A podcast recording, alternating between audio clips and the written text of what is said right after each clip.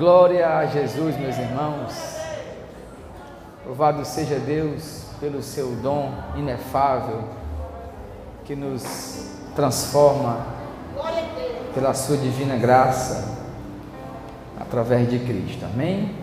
Povo do Senhor, abramos a palavra de Deus agora em Apocalipse capítulo 3. Então oremos ao Senhor e nessa oração eu lhe peço encarecidamente, ore pela sua vida. Eu queria que você, irmãos, nós cantamos um louvor tão profundo agora que fala que pode acontecer o que for, ele continua sendo Deus. Então, oremos agora e digamos para o Senhor: Senhor, renova as nossas vidas, me faz ser mais sensível, me faz olhar mais só para Ti. Oremos, meus irmãos. Pai bondoso, essa noite nós queremos, assim como Marta, estava atarefada, Senhor, e não conseguia te ouvir, nós queremos escolher a melhor parte, como Maria, sentar a teus pés, ouvir a tua palavra, que o nosso coração, a Deus, deixe agora o enfado das tarefas, que os pensamentos, ó Pai, que vêm dominando a nossa mente, eles possam agora ser sossegados, para que possamos te ouvir, Senhor debaixo da tua autoridade e poder.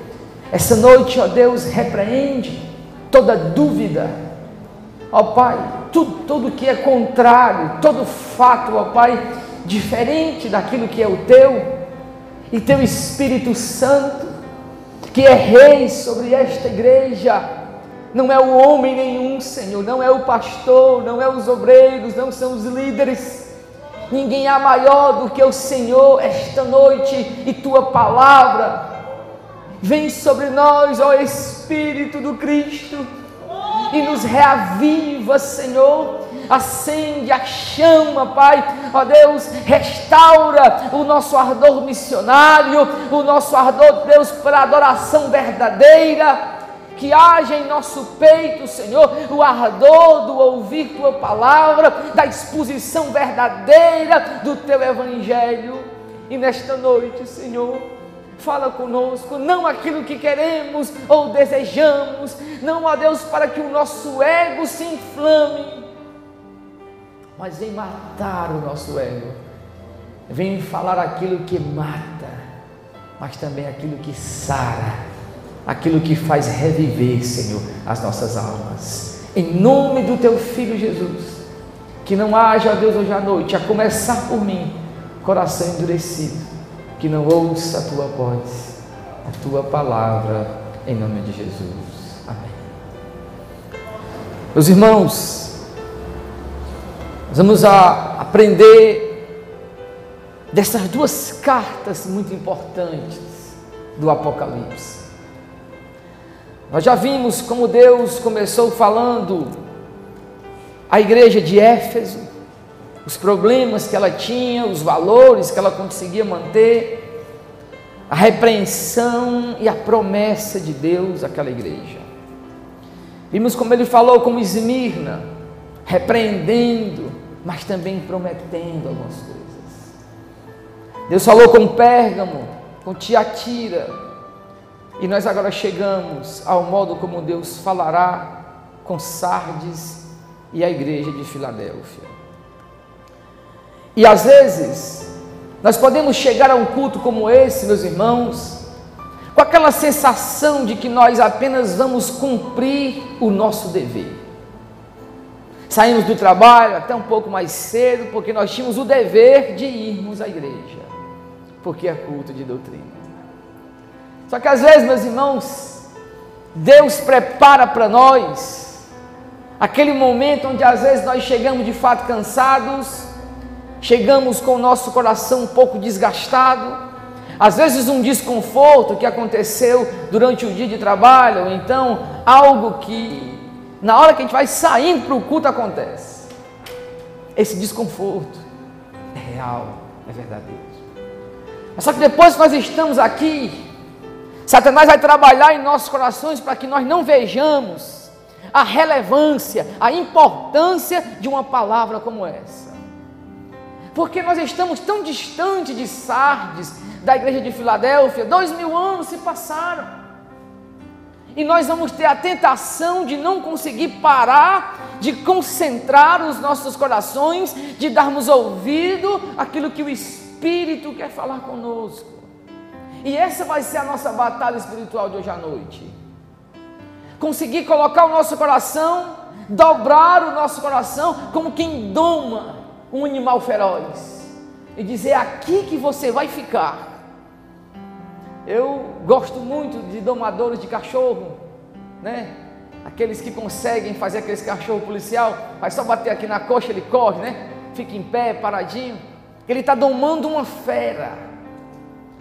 Os domadores de circo, o urso, o, o, o leão, assim é o nosso coração. Ou você se garante dominá-lo, ou você chama o mestre dos mestres. Ou você diz, Senhor, eu não consigo aquietar a fera que há dentro de mim.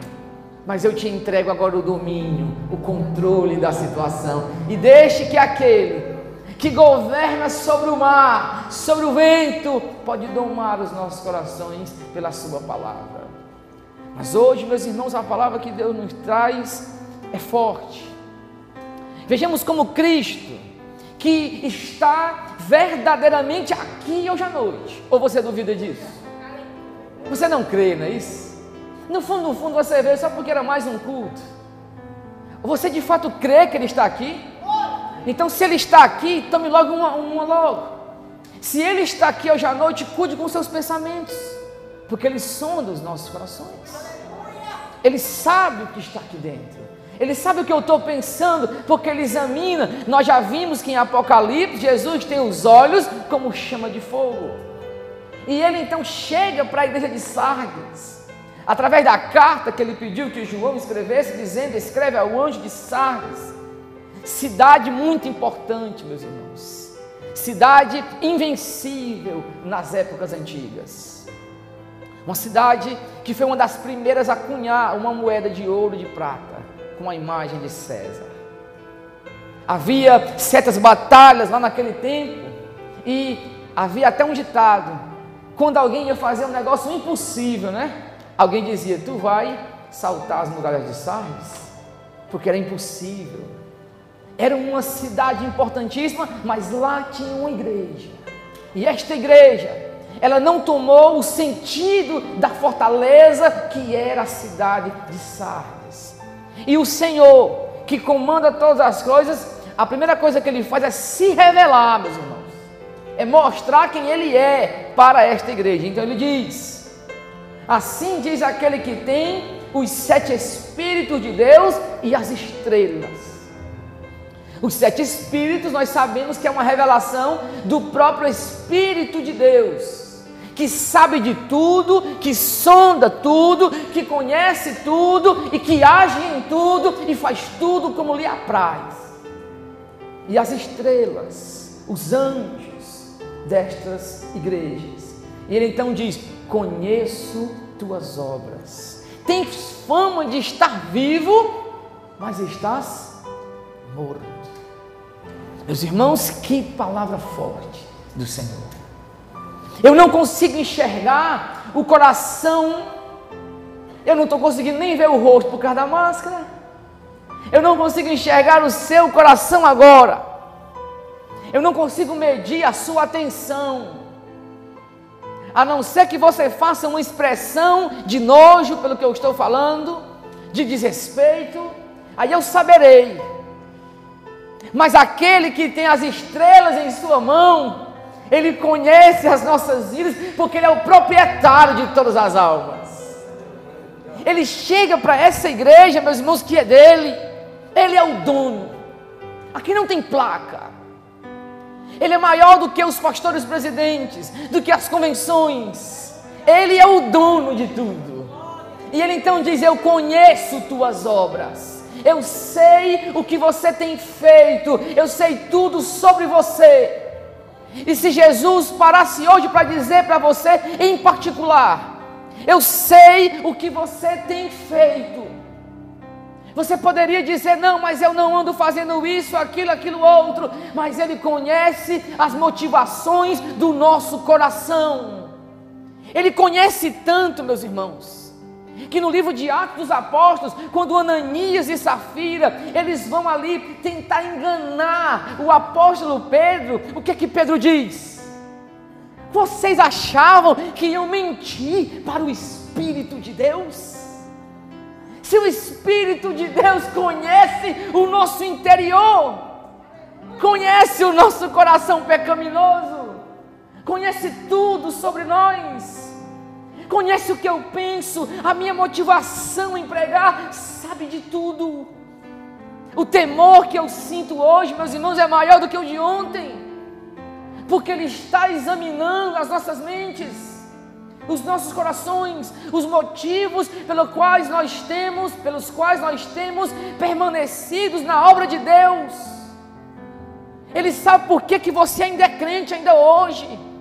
Se é para conquistar uma pessoa, se é somente pelo seu marido ou por uma bênção. Ele sabe tudo. E ele chega para Sardes e diz: Eu conheço tuas obras e esta igreja tinha fama de estar viva. Mas na verdade ela era morta. Aquele seriado, Walking Dead. Os mortos caminham. Imagine, meus irmãos, o tanto de igrejas mortas que existem hoje.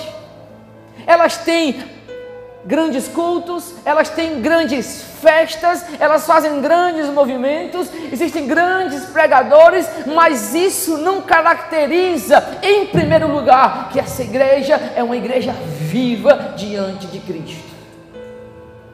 Uma pessoa pode dar esmolas, ela pode ler o catecismo da igreja, ela pode fazer toda aquela continhazinha lá no Rosário, ela pode ir a Canindé a pé, ela pode ir a Juazeiro, ela pode tocar na estátua de Padre Cícero, mas isso ainda ser puramente obras mortas.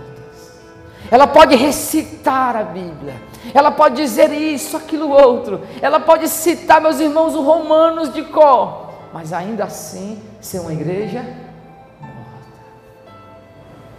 Uma igreja morta.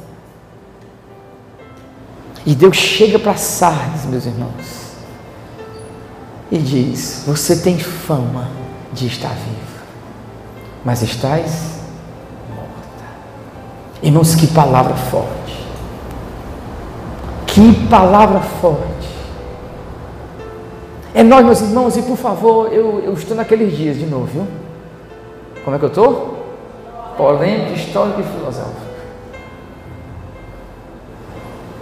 Eu conversei com determinada pessoa, estava sentindo de evangelizar ela, e eu disse, rapaz, vai ser hoje. Aí eu sentei, sentei e comecei a perguntar, daquele meu jeitinho, né? Perguntando. E lá para determinada conversa, a pessoa falou assim, mas eu não acredito que Deus seja assim, Deus esteja tão ruim de mandar as pessoas para o inferno. Eu disse, mas como você acredita que Deus não vai mandar as pessoas para o inferno? Como foi que você ouviu isso? E ele, não, eu, eu, eu, sinto. Eu disse, mas você já ouviu a voz de Deus? Ela disse, não. Sim, então como foi que você soube disso? Eu digo, mas que pode? Você acredita que a Bíblia é a palavra de Deus? Ele disse, não muito. Que pode ser que os homens tenham né, escrito as coisas que eles quiseram, então não é a palavra de Deus. E eu comecei a fazer perguntas. Comecei a fazer perguntas. Meus irmãos, ela começou esta conversa comigo primeira pergunta que eu fiz foi: Você tem relacionamento com Deus? Ela me disse: É, eu tenho. Mas no final das perguntas, ela já não sabia mais se tinha. Você começou, amado, a perceber uma verdade. Que na tentativa de nós justificarmos o nosso modo de viver, nós podemos rebaixar Deus à nossa condição. Ah, mas eu não acredito que Deus vai botar todo mundo no inferno. Então, logo, ela não está bem com Deus, logo pode ser que Deus não a mande para o inferno. Nós, nós temos a justificativa de rebaixar Deus a nossa condição, de fazer Deus a nossa imagem e semelhança, para colocá-lo numa posição onde Ele não nos julgue. Por que, que no fundo, no fundo, os ateus querem que Deus não exista? Porque se ele existir, está todo mundo aonde? Condenado. Se a Bíblia é a palavra de Deus, então toda a sociedade está condenada.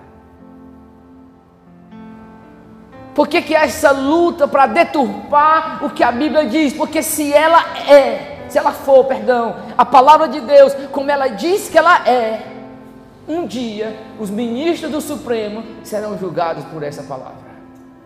Um dia o presidente da República vai ser julgado por esta palavra. Um dia todos nós estaremos debaixo do mesmo julgamento desta verdade. E quando nós pensarmos que vamos nos safar, que nós não cometemos isso, ou aquilo, ou aquilo outro, vai se levantar alguém do trono, e nós olharemos para ele, e nós veremos a perfeição em pessoa. E aí o Pai dirá: você pode ter obedecido este mandamento, você pode nunca ter adulterado, nunca ter fumado, nunca ter bebido, mas eu lhe pergunto agora: você amou aquele homem de todo o seu coração? E Cristo fica em pé o glorioso, o redentor, o Rei da glória. Aí você o amou, o mundo amou a Cristo, ou o mundo na verdade era morto. Dizia que amava, mas não amava. Com a boca abria, dizia: Nós amamos a Jesus, mas nunca de fato viveu este relacionamento com Cristo. Ainda que os homens queiram deturpar a Bíblia, um dia ele se levantará do trono e nós veremos a sua face e nós não poderemos dizer: Eu te amei, eu te segui, eu fiz o que tu mandou, eu te imitava. Se quando Jesus disse o seguinte, lá no Sermão da Montanha, se o inimigo, se o inimigo te chamar para tu andar uma milha, você deve fazer o quê? Andar duas com ele. E quantos? Não vem aquela pessoa que você não gosta e você diz, lá vem aquela peste de novo. Quantos no coração alguém já lhe feriu e você disse: Hoje não passa, hoje eu resolvo tudo. E o Senhor disse: Se te baterem numa face, lhe oferece a outra. Quando nós chegarmos no ponto aonde de fato a verdade vem até nós, onde o Evangelho brilha mais do que o sol, meus irmãos não tem mais escapatória para nós. Não tem mais escapatória para todos nós, porque a começar por mim, que sou o principal dos pecadores. Ninguém escapa diante da pureza daquele que criou todas as coisas. Abra comigo lá em Romanos, por gentileza. Já encontrou? Romanos 8. Romanos 8, povo de Deus. Versículo 1. Vamos? Quantos já encontraram? Leia, por favor, bonito e bem alto, como se fosse um poema.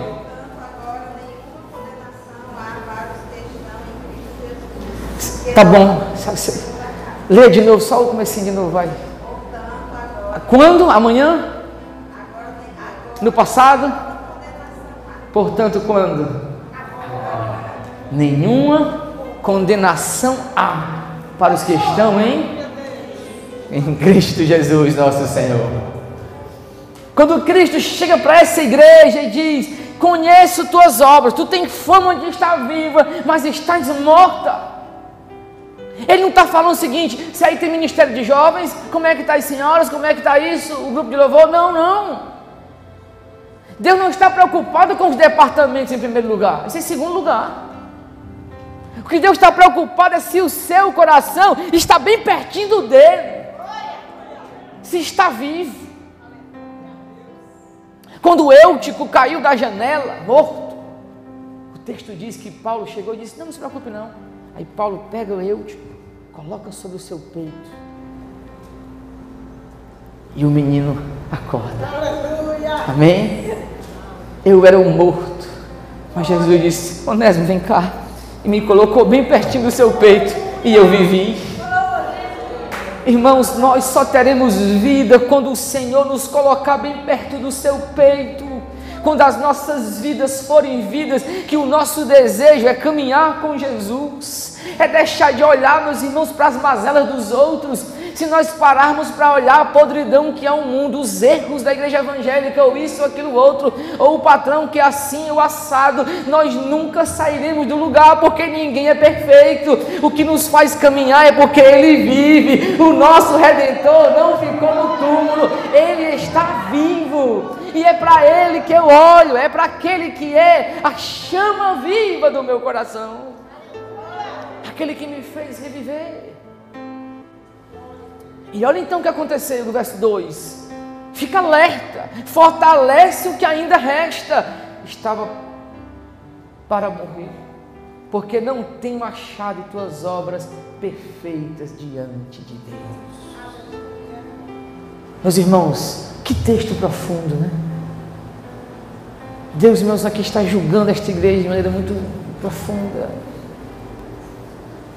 Portanto, lembra-te daquilo que tens recebido, ouvido, obedece te arrepende. Pois se não estiveres alerta, virei como ladrão, e tu não saberás que hora virei contra ti. Meus irmãos, eu não sei na escala dos pastores qual é o lugar que eu estou aqui, se eu sou o décimo segundo, o dez, o nove. Mas todos nós que estamos aqui, nós entendemos um pouco do Evangelho, amém? Todos nós.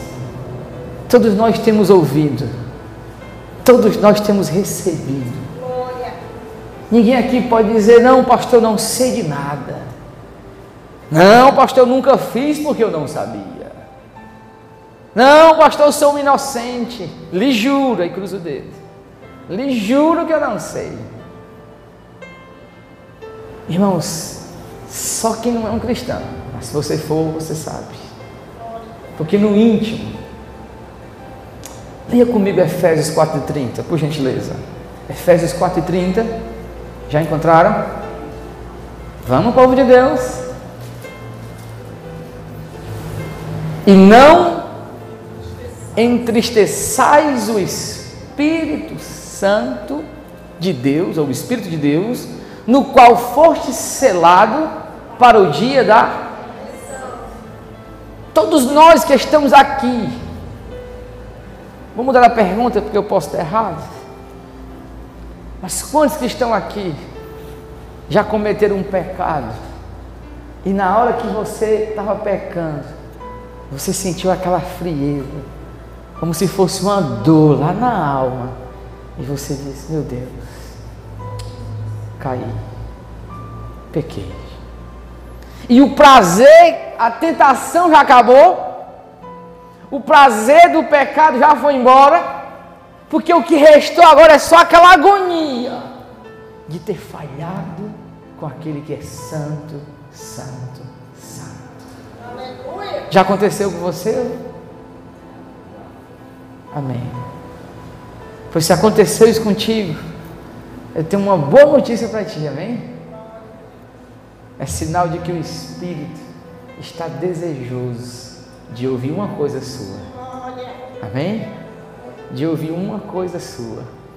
Diz a palavra de Deus que quando aquele menino que saiu de casa, ele estava comendo ali desejando comer como os porcos, diz o texto sagrado que ele caiu em si, o toque do Espírito dizendo: Ei, mano, isso aqui ninguém come, não, isso aqui é para porco. O texto bíblico diz que ele caiu em si e ele se lembrou da casa do pai. Ele diz: Na casa de meu pai, os servos comem do bom e do melhor. E ele então toma uma decisão: levantar-me-ei e irei ter com meu pai. E lhe direi: Pai, eu pequei contra o céu, contra ti. Eu sei que eu não sou mais nem digno de ser chamado teu filho, mas me aceita como um dos teus servos. E ele foi. E ele levantou, e ele foi. E diz o texto, meus irmãos, ah, meu irmão, como é profundo o Evangelho. Onde abundou o pecado, superabundou a graça de Deus. Diz a Escritura que o pai foi quem viu o menino lá de longe, e o pai já correu e já o abraçou. Ele melado, meus irmãos, ele todo mesmo sujo do que o porco come, ele o abraça. Ele diz: alegremos-nos, regozijemos-nos, porque este meu filho perdido agora foi achado e estava morto e reviveu. Oh, aleluia! que nós temos que fazer. É o que Cristo pede para a igreja de Sardes. Tu tens recebido, tu tens ouvido, obedece, te arrepende. Meus irmãos, muita gente esquece que o caminho verdadeiro de uma restauração profunda não é fazer algo mais para Deus que você nunca fez, é praticar as primeiras obras é dizer, Senhor, aquilo que eu já sei, eu já vou começar fazendo. Amém? Pastor, pastor, não se preocupe não, mas daqui quatro meses, quando Deus fizer isso aqui, aí eu vou para a igreja. Não. Não, pastor, eu fiquei sumido aí porque o Covid aí chegou. Mas, pastor, quando liberar a vacina, eu, aí eu sou crente de verdade. Meus irmãos, no íntimo, quando nós sentimos o toque, a tristeza do Espírito Santo, o verdadeiro Filho de Deus logo se desespera. Como é que ele percou contra aquele que é santo? Já sentimos logo a agonia, a nossa vontade logo a dizer, meu Deus, irmãos, o, o, o, o, homem de Deus, o eleito de Deus, a pessoa que nasceu de novo, quando ela peca contra o Senhor, era melhor que Deus lhe levasse naquela hora do que a tristeza de saber que ele machucou o Espírito da graça de Deus. Então Deus diz ainda, o Senhor diz para Sardes, mas em Sardes também tem algumas pessoas que não contaminaram. Eles andarão comigo, vestidas de branco, pois são dignas. Assim, o vencedor será vestido de vestes brancas, de maneira nenhuma riscarei o seu nome do livro da vida, mas pelo contrário, reconhecerei o nome dele diante do meu Pai e diante dos anjos. Quem tem ouvido para ouvir? Irmãos, isso aqui é muito mais muito profundo, porque Cristo, ele estabelece o argumento para dizer o seguinte: no final, o que, que está em jogo? É a nossa salvação. Abra comigo novamente lá em Hebreus capítulo 2. Já encontrou? Vamos, meus irmãos, eu só tenho até meia-noite, não posso perder tempo. Os irmãos no coração dizem assim: ah, o pastor está brincando, gente sabe que não é verdade, né? Mas hoje é verdade. Hebreus capítulo 2. Já encontrou? Leia comigo, por favor, o verso 3. Alguém leia bem alto, como se fosse um poema.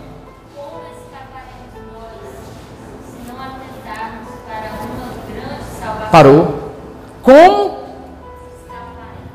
Como nós escaparemos se nós não atentarmos para uma tão grande? A pergunta é retórica. A resposta já está na pergunta. Como escaparemos? Não. Como nós escaparemos se nós não atentarmos? Jamais escaparemos. Quem não atentar para esta tão grande salvação, quem não cuidar, quem não guardar o seu tesouro, quem não zelar por esta salvação, como é que ele vai escapar? Como é que ele vai escapar se este Deus é fogo consumidor? Como nós escaparemos se nós estamos tratando como leviano, como qualquer coisa, aquilo que é o dom gratuito de Deus, que é a vida eterna? Como eu vou escapar se eu olho para a cruz e eu não vejo o meu pecado? Eu não me vejo naquele lugar. Eu digo, é verdade, ele tinha que morrer por mim mesmo, porque ele me amava. Não, ele não tinha que morrer por ti. O que você merecia era a morte, mas aquilo que ele não tinha que fazer, ele fez. Ele abriu o mar da graça para as nossas vidas. Então, como escaparemos? Jamais escaparemos se nós negligenciar tão grande salvação. Filipenses, meus irmãos, capítulo 2, versículo 12, versículo 13. Já encontraram? Meu amigo Chaga, como é que está o senhor, pastor? Tudo bem?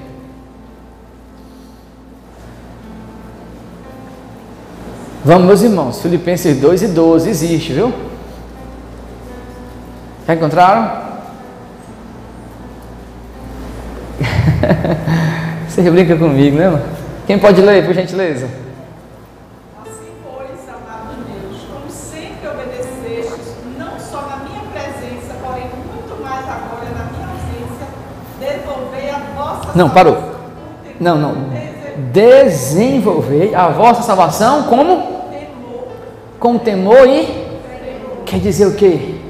Que se você vê a salvação que é Cristo, e agora Ele te chama, Ele te chama para você viver em temor. Tira a sandália do teu pé, porque esse lugar é o quê? É terra santa. Você não pode negligenciar a sua salvação. Não existe aquela historinha, meus irmãos, quando eu estou salvo, pronto, agora eu posso pecar. Ai, é maravilhoso. É, Eu estou salvo, pronto, agora eu vou me acabar. Que conversa! Você foi eleito para ser um santo de Deus. E a prova da tua eleição é se você ama ser um salvo, ser um santo. Se você odeia o pecado, se o pecado vai virando ali, você já está indo embora para lá. E meus amados, o Senhor então diz que tem alguém, tem alguns ali que ainda não caíram, que estão de pé, que estão lutando. Esse é o caso das nossas vidas. Quantos aqui, meus irmãos, lutam contra o pecado? Diga amém. A minha luta é tremenda. A minha luta é tremenda.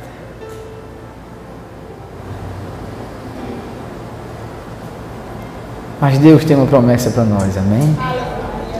Nós vamos vencer. Nós vamos vencer. Vamos ver o dia da vitória? Vocês estão querendo? A vitória, claro, né? o dia de, o dia da decisão já aconteceu, né? Foi a cruz. Agora o dia da vitória, quando a gente, quando não tem, não existe mais volta, acabou, amém? Abra comigo, primeira carta de Paulo aos Coríntios. Já encontrou? Ai, irmãos, vocês estão. 1 Coríntios 15. Irmãos, esse texto aqui é para a gente botar na, na, na, na geladeira, bem grande. Aí todo dia quando você olhar, você vai fazer assim, terra, aleluia. Porque o versículo profundo. Amém? Vamos lá, 1 Coríntios 15. Versículo 54 em diante. Eu quero ler para. Olha o poema de Paulo, ele vai dizer assim: Mas quando? Mas quando o que perece, o que morre, né? Aquilo que é corruptível. Mas quando o que perece se revertir do que é imperecível ou do que é imortal, amém? Eu vou ler na, eu vou ler na, na- na- nossa versão. E o que é mortal se revertir da imortalidade, então cumprir-se-á. Na minha mesmo, estão tirando? Mas quando o que perece se revertir do imperecível, do imortal, e o que é mortal se revertir do que é imortal, então se cumprirá a palavra escrita. Deus debochando da morte, dizendo: onde está? Aliás, a morte foi tragada pela vitória. A morte foi tragada. Meus irmãos, essa expressão é extraordinária. O que quer dizer tragada? Ela foi engolida. Acabou-se. E o texto então diz: Onde está, ó morte, a tua vitória? Onde está, ó morte, a tua vitória? Onde está, ó morte, o teu aguilhão?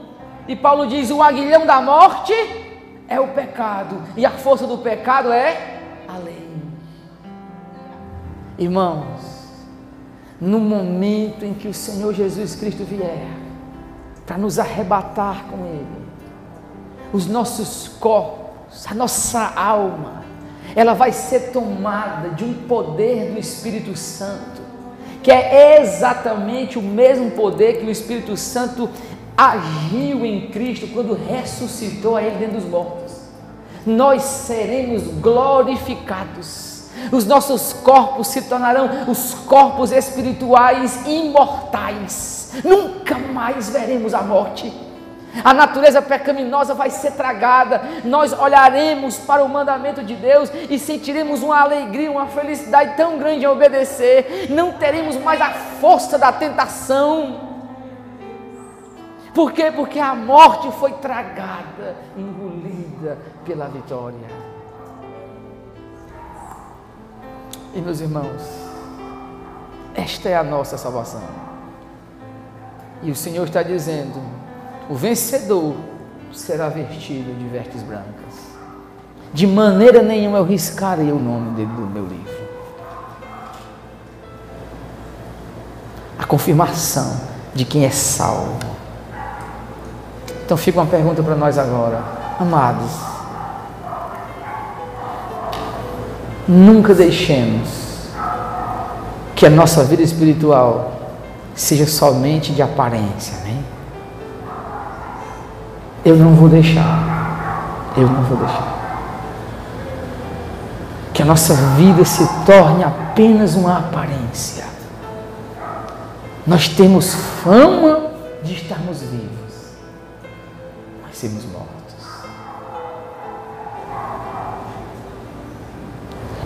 Você consegue olhar para você, sentir o seu coração e dizer para Deus: Senhor, é assim que eu estou, me refaz. Não deixemos que as aparências nos enganem, meus irmãos. Nem toda igreja cheia quer dizer que ali sejam todos salvos. Nem toda igrejinha pequenininha que os irmãos estão pulando, batendo a cabeça na parede que nem eu, quer dizer que eles são todos doidos. O que eu quero é ser achado em Cristo, é lutar por viver a vida dele, andar como ele andou, meus irmãos. É difícil, mas eu só sei que é maravilhoso, amém? É maravilhoso. E Deus, Ele diz para a igreja de Sardes essas verdades, não porque Deus quer a morte, mas porque Deus quer o arrependimento desta congregação. Porque Deus tem vitória para o seu povo. Então, logo após, meus irmãos, agora entenda aqui o, o grande mistério para mim: é que essa mesma carta de Sardes, ela ia ser lida na igreja de Filadélfia. E a, e a, e a, e a carta que foi endereçada a Filadélfia, também tinha que ser lida lá na igreja de, de Sardes. Então os cristãos que estavam lá poderiam decidir, peraí, irmão, nós não estamos que nem a igreja de Filadélfia, então vamos, vamos começar. Porque Deus já tinha dado esta palavra e agora Ele abre agora o seu coração para a igreja de Filadélfia. E a palavra Filadélfia quer dizer aquele que ama os irmãos. Olha, né? O amor pelos, pelos irmãos, né? o amor fraternal. Então esta igreja ela carrega a marca do próprio nome. Amém? Vamos lá? Versículo 7. O Senhor agora se revelando para a igreja de Filadélfia, que era por causa desse nome Filadélfia, foi por causa de, de um dos fundadores da, da cidade, foi em homenagem a um dos fundadores da cidade, que era Filadélfia, era um rei, que amava muito o seu irmão. Né? E olha então o que o texto diz: ó, escreve ao anjo da igreja em Filadélfia. Assim diz aquele que é santo, verdadeiro, que tem a chave de Davi, aquele que abre e ninguém pode fechar, e o que fecha e ninguém pode abrir. Em outra expressão, essa igreja que ela está vivendo, diferente da de Sardes, que se contaminou com o mundo, se contaminou com as suas vestes, A igreja de Filadélfia está querendo sair do mundo porque o mundo está perseguindo. Eles estão passando por uma enorme perseguição, porque o imperador já havia declarado a adoração a César, e esta igreja está. Para eles, tudo está fechado. As portas estão fechadas. Não tem mais como eles fugirem daquela situação. Eles vão enfrentar aquela situação de perseguição. Mas aí, meus irmãos, aquele que é mestre para abrir rios no deserto, aquele que disse: Moisés, toca na rocha, e a rocha deu água. Ele se revela para Filadélfia, para esta igreja, e diz: Olha, o santo, o verdadeiro, aquele que tem a chave de Davi, aquele que abre e fecha, e o que ele fecha, ninguém abre. Em outras palavras, eu, eu, o Senhor, sou eu quem comando todas as coisas e eu vou agir pela sua causa. Meus irmãos, que coisa tremenda, que coisa tremenda. Nós temos, meus irmãos, uma passagem no Antigo Testamento muito importante. Diz a Escritura que Josafá recebeu a notícia que três exércitos vinham contra ele. E ele então, irmão, se preocupou. O coração de Josafá se abateu. E ele então fez a única coisa que ele podia fazer. O que foi que ele fez? Todo mundo vai jejuar e orar. Ele chama o povo para a praça. E meus irmãos, e diz a escritura que naquele dia até os meninos que estavam no peito jejuaram também. Todo mundo jejuando. E o Josafá então começou a orar disse: Senhor, olha para os teus filhos, nós estamos cercados desse negócio. Irmão, não tinha mais saída. Josafá ia ser. Eles, os outros, os inimigos, formaram uma aliança, cercaram Israel. E aí, do meio da multidão, o profeta se levanta e diz: Ei, Josafá, o Senhor te diz que esta batalha não é tua, mas é minha. Ora aí, meu amigo, quando Deus vai pelejar pela gente, Ele é aquele que tem a chave de Davi. Ele diz: Não se preocupe, só diga ao povo que cante. Irmãos, olha a coisa tremenda. É o Covid chegando, é, é, o mundo se perturbando e a igreja cantando, exaltando a Jesus, glorificando a Deus, exaltando o Rei da Glória. O mundo se perturbando e nós, ó, exaltando o Senhor, glorificando. Irmãos, é cantar o hino 187 sete vezes por dia. Amém? É cantar o 187. É cantar mais perto que Ele está, meu Deus, de ti, ainda que seja a dor que me una a ti. E o texto então diz que eles começaram a cantar. E eles exaltaram a Deus. Irmãos, e aí o louvor foi tão forte que o povo ouvia. E o inimigo começou a olhar para o outro e eles começaram a brigar e deixavam Israel de lado. Depois que eles já brigaram, meus irmãos, Deus agiu e deu vitória ao seu povo. Meus irmãos, esse é o nosso Deus. Ainda que a batalha diante de nós, humanamente falando, seja de um jeito, espiritualmente ela pode ser de outro. Eliseu, olha aqui, lá está um exército do rei da Síria um exército enorme, fantástico aquele exército. E ele olha, ele está calmo. O profeta conhece as coisas de Deus, né? Eliseu está calmo, olhando. Perto dele o, Geazi, né? Cadê o nosso Geazi? O Geazi olha assim e diz: Ei, é maior o exército dele, cadê o nosso? E ele disse: Meu senhor, abre os olhos da criança. Dá os olhos deste menino, rapaz. E diz a Escritura que Deus abriu os olhos de Geazi. E quando ele olhou, meus irmãos, eram carros e cavaleiros de fogo. E, o, e aí Eliseu disse: É maior o que está conosco do que o que está com eles. Meus irmãos, Deus se revela para essa igreja. Agora vamos lá, verso 8. Conheço, irmãos, quando ele começa assim, já fico com medo, ó. né? Já dá um medo logo, conheço, conheço as tuas obras. E ele fala aquilo que a igreja precisava ouvir. Tenho posto diante de ti uma porta aberta, que ninguém pode fechar. Tens pouca força, mas guardar-te a minha e não negar-te o meu. Irmãos, que coisa tremenda. Meus irmãos, eu, eu, eu, eu amo essa expressão. Que no fundo, no fundo, não é os grandes eventos, né? Não é as grandes viagens que o povo faz, não, tem por aí não. Eu, eu não sei para quem foi que eu disse.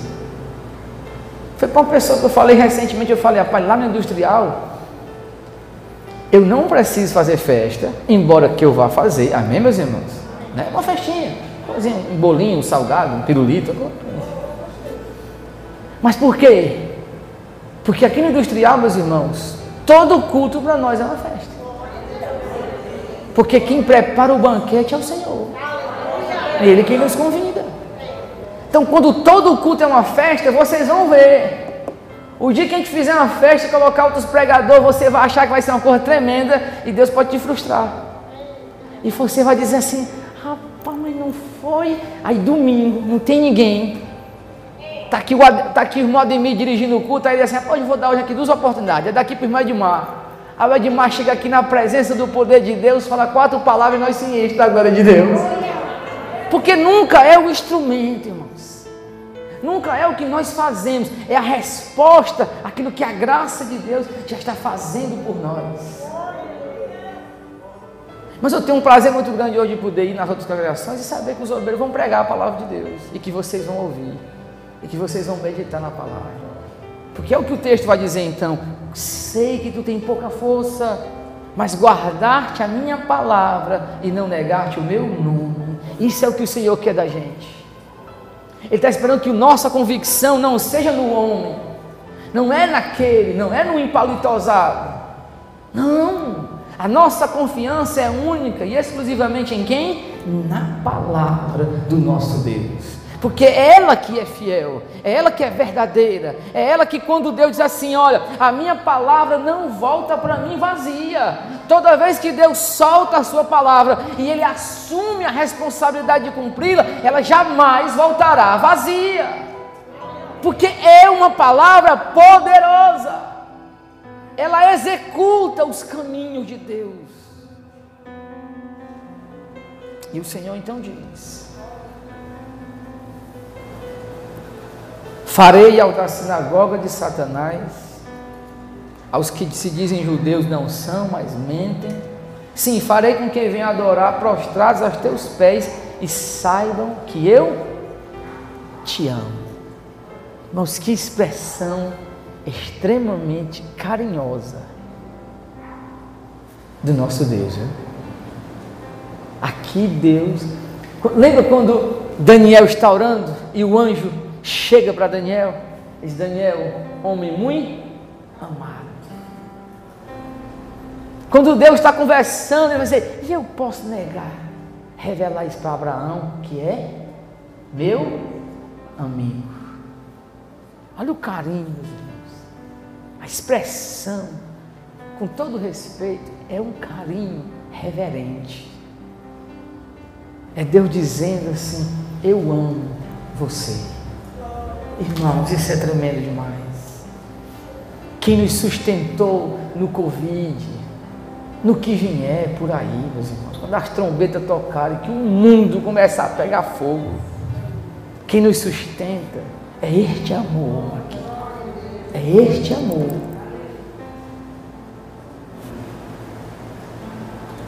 Pastor René contou uma história, eu me lembro,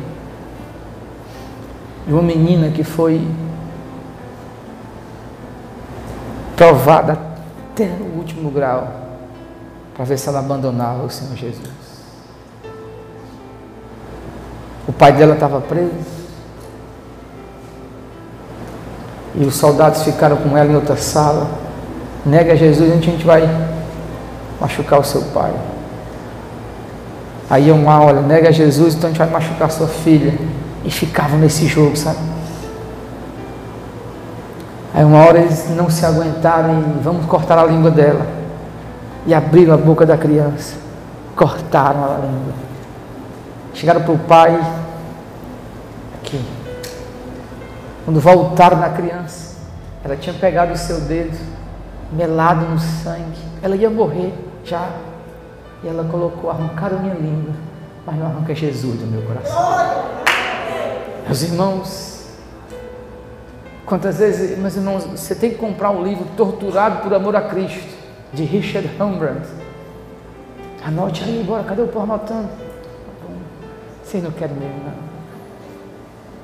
Tem que comprar esse livro, está de graça na internet, só baixar. O caso, meus irmãos, quando os soldados lá chegavam para poder arrancar as unhas das pessoas, neguem a Jesus.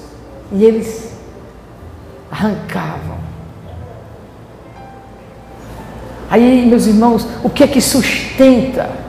O que é que faz uma criança vencer isso? O que é que faz um homem diante de ver a morte da mãe ou da esposa e da filha, se manter fiel, amados. Abra comigo sua Bíblia. Livro dos Salmos, capítulo 63. Já encontrou? Verso 3.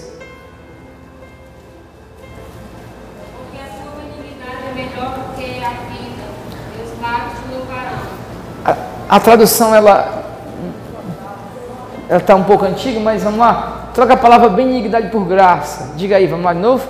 Porque a tua é melhor do que a Por isso os meus lábios, porque a tua graça é melhor do que a vida. Irmãos, o que é a graça do nosso Deus? O que é a graça do nosso Deus? que foi a graça do nosso Deus? Que o autor dos Salmos vai dizer, porque a graça é melhor do que? Qual é o maior ato de amor de Deus? Onde foi que Deus derramou toda a sua graça e glória? Em? Em Cristo, lá naquela cruz. Quando eu olho para a cruz, eu não estou vendo, meus irmãos, um homem qualquer se sacrificando por uma causa qualquer, não. A Bíblia me mostra, ela me revela. Porque que Deus pode dizer profundamente para essa igreja aqui que os da sinagoga de Satanás vão receber o que lhes cabe e eles vão vir prostrados aos seus pés e eles, para que eles saibam que eu te amo. Porque, meus irmãos, o maior ato de amor de Deus foi a cruz. E quando eu olho para a cruz, eu estou vendo não alguém que me representa, um presidente, um pai, um filho, não. Irmãos, eu estou vendo o Filho de Deus, o unigênito do Pai, que João disse, cheio de graça e de verdade, encarnou. Então eu olho para a cruz, eu vejo Deus, meus irmãos, descortinando o seu coração amoroso e dizendo: Eu fiz isso aqui por ti, eu morri por você. Aí, irmãos, o apóstolo Paulo, ele entendeu tão profundamente isso, esta glória, esta visão extraordinária do amor de Deus, que lá em Romanos ele vai dizer, meus irmãos, desta forma: em Romanos 8, eu quero ler para os irmãos, não precisa nem você, você encontrar. Ele vai dizer o seguinte: portanto, o que poderemos dizer diante dessas coisas? Se Deus é por nós, quem será contra nós? Ora, se aquele que não poupou o seu próprio filho, mas pelo contrário, o entregou por nós, como não nos dará também com ele todas as coisas? Quem entrará alguma acusação contra o eleito de Deus? Se é Deus quem o justifica, quem o condenará? Se Cristo Jesus é quem morreu, pelo contrário, quem ressuscitou dentre os mortos está à destra de Deus e de lá intercede por nós. Quem nos separará do amor de Cristo? Se ele já morreu em meu lugar, o que, é que pode acontecer que é mais forte do que esse amor? Nada. Então, quando Deus diz assim: Eu te amo, eu não posso mais viver uma vida insossa. Eu não posso mais olhar para este mundo e ver valores aqui que me façam refletir e até duvidar do amor de Cristo. Não! Este amor, ele já superou tudo. Ele já tragou a tentação. Este amor, ele se revelou para mim. É por isso que é tão profundo o que Deus está falando. Porque se você ainda ama o mundo, o amor do Pai não está em você. Se eu ainda me apego à imundícia dessa terra, ao chiqueiro que este mundo é, é porque o amor do Pai não está em mim. Porque não há nada neste mundo que vala alguma coisa diante do amor daquela cruz. Não é qualquer pessoa, é o Deus eterno, é a cruz, meus irmãos. Quando Paulo então diz: nada nos separará deste amor, nada mais pode nos tirar desta presença. E por que está tão difícil para a igreja celebrar em tempos pandêmicos? Porque ela esqueceu da glória do amor da cruz. Não é um vírus qualquer que vai me arrancar deste amor nem a própria morte mais pode me arrancar. Paulo disse: Mas em todas as coisas somos mais do que vencedores por aquele que nos amou. Pois eu tenho certeza de que nem a morte, nem a vida, nem os anjos, nem autoridades, nem as coisas do presente, nem o do porvir, nem poderes, nem altura, nem profundidade, nem qualquer outra criatura pode nos separar do amor de Deus que está em Cristo Jesus, nosso Senhor. O que é, meus irmãos, que de fato deveria estar acontecendo agora? Um dos maiores avivamentos do mundo. Porque o Covid escancarou o desespero de uma sociedade que só sabe viver o consumo, que precisa de live para poder manter as pessoas com sentido porque não se suportam mais dentro de casa, porque a mulher espera que o homem vá trabalhar, que é para ela ter paz. E quando ele chega, meus irmãos, é aquele enfado. Chegou o homem, o homem já chega nojento. A vida do mundo é insossa. Não tem propósito, não tem sentido. Eles não têm mais o sentimento do amor e do respeito não se casa mais porque a pessoa reflete um valor e eu posso permanecer casado com ela para sempre. Não, se casa porque ela tem sexo para me dar, porque ela é bonitinha, ela vai para a academia quando eu puder mandar, ela vai ser o meu objeto de satisfação pessoal. Se casa dessa forma, não se casa porque quer construir um lar para a glória de Deus e envelhecer sábio e dizer: minha vida foi vivida para a glória do eterno. Não, a sociedade está morrendo aos poucos porque ela matou aquilo que dá vida, que era o sentimento do amor de Deus, a revelação da cruz quando as escolas baniram a verdade do Evangelho, as escolas não educam, a escola prepara a pessoa para viver a vida seca, a vida sem sentido. Você estuda não para a glória de Deus, você estuda para ter a profissão, mas não é a profissão que você ama e que te faz feliz, é aquela que a sociedade diz que você tem que fazer. O médico, porque dá mais dinheiro, o advogado, porque dá status. Aí você vai fazer aquilo que o mundo quer e você não é feliz. Aí a sua felicidade, o seu coração, ele, ele clama por alguém que te ame incondicionalmente, por alguém que te dê segurança incondicional. Só que o mundo não tem, o mundo está morrendo, o mundo está na UTI e vai morrer, porque precisa nascer um mundo novo. E este mundo é o mundo de Cristo, é o mundo da glória, daquele que diz que quem está em mim é uma nova criatura. Oh, meus irmãos, quando eu olho para a cruz, eu contemplo, meus irmãos, esta verdade. E talvez, no fundo, no final das contas, sejam muitos, muito poucos aqueles que entendem.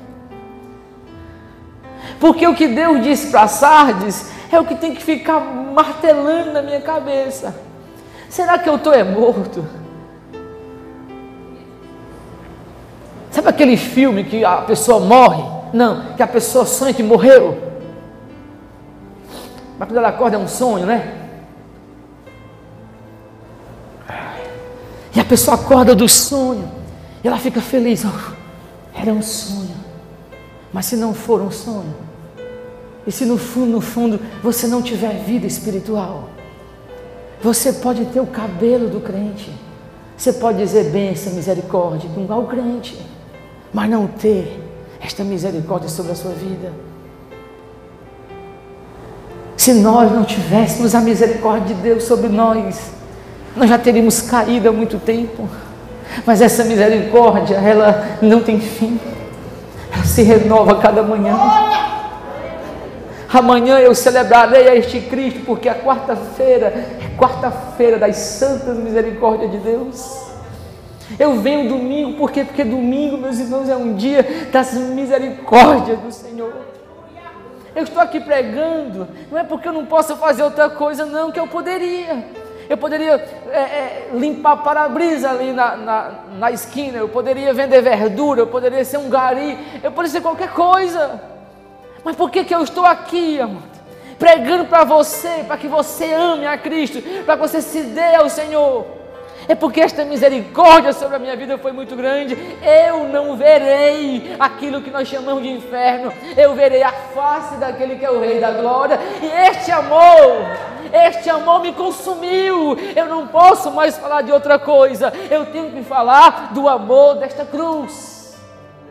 Então, quando Deus diz para a Filadélfia: Eu te amo, é um amor que me toca, me muda por completo. Eu não posso tratar o mundo mais do mesmo jeito. Existe agora um, um jeito de viver que é baseado no amor de Deus, é baseado na verdade da graça. Eu não me governo mais.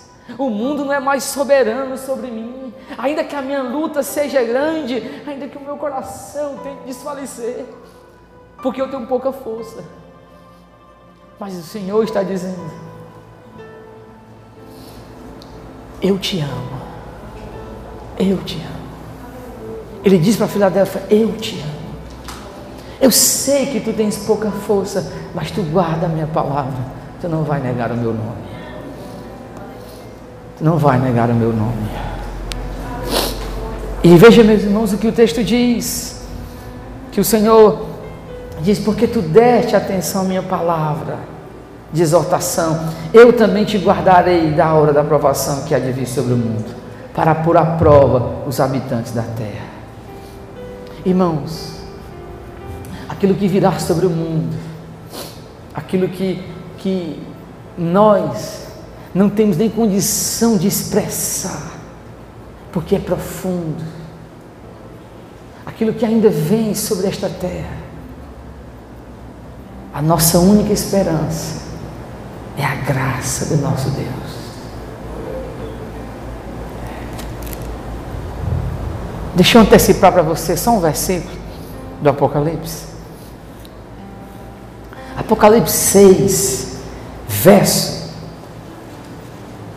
14, diz assim: O céu recolheu-se como um rolo à terra, como, como um rolo, e todos os montes e ilhas foram removidos dos seus lugares. Os reis da terra, os nobres, os chefes militares, os ricos, os poderosos, todo escravo, todo homem livre, escondeu-se nas cavernas e nas rochas nas rochas das montanhas. E eles diziam: Caí sobre nós e escondei-nos da face daquele que está sentado no, no trono. O que virá sobre o mundo é algo que os mais poderosos, é algo, meus irmãos, que os ricos, os nobres, eles vão desejar é morrer do que encontrar se assenta sobre o trono. O mundo não vai olhar para Cristo porque não aguenta. Eles vão desejar a morte. O que virá é o tormento, meus irmãos. que nós chamamos de a grande tribulação. Mas para mim e para você, ele disse: Eu te guardarei da hora da aprovação. Eu te guardarei da hora. E ele então diz: Venho sem demora, conserva o que tu tens, para que ninguém tome a tua coroa. Venho sem demora. O Senhor nunca demora, meus irmãos. Ele chegará na hora certa. Farei do vencedor uma coluna no templo do meu Deus, de onde jamais sairá. Escreverei nele o nome do meu Deus, o nome da cidade do meu Deus. Eu não mereço nem ter o nome de Onésimo, mas no nome do meu Deus. O texto diz então: que desce do céu da parte de Deus e também do meu nome, do meu novo nome. Quem tem ouvidos, ouça o que o Espírito diz às igrejas. Meus irmãos, duas aplicações para nós que envolve a nossa exposição do, do, do capítulo 3 até aqui, que devem marcar as nossas vidas. A primeira, meus irmãos, referente à igreja de Sardes. Homem de Deus, mulher de Deus.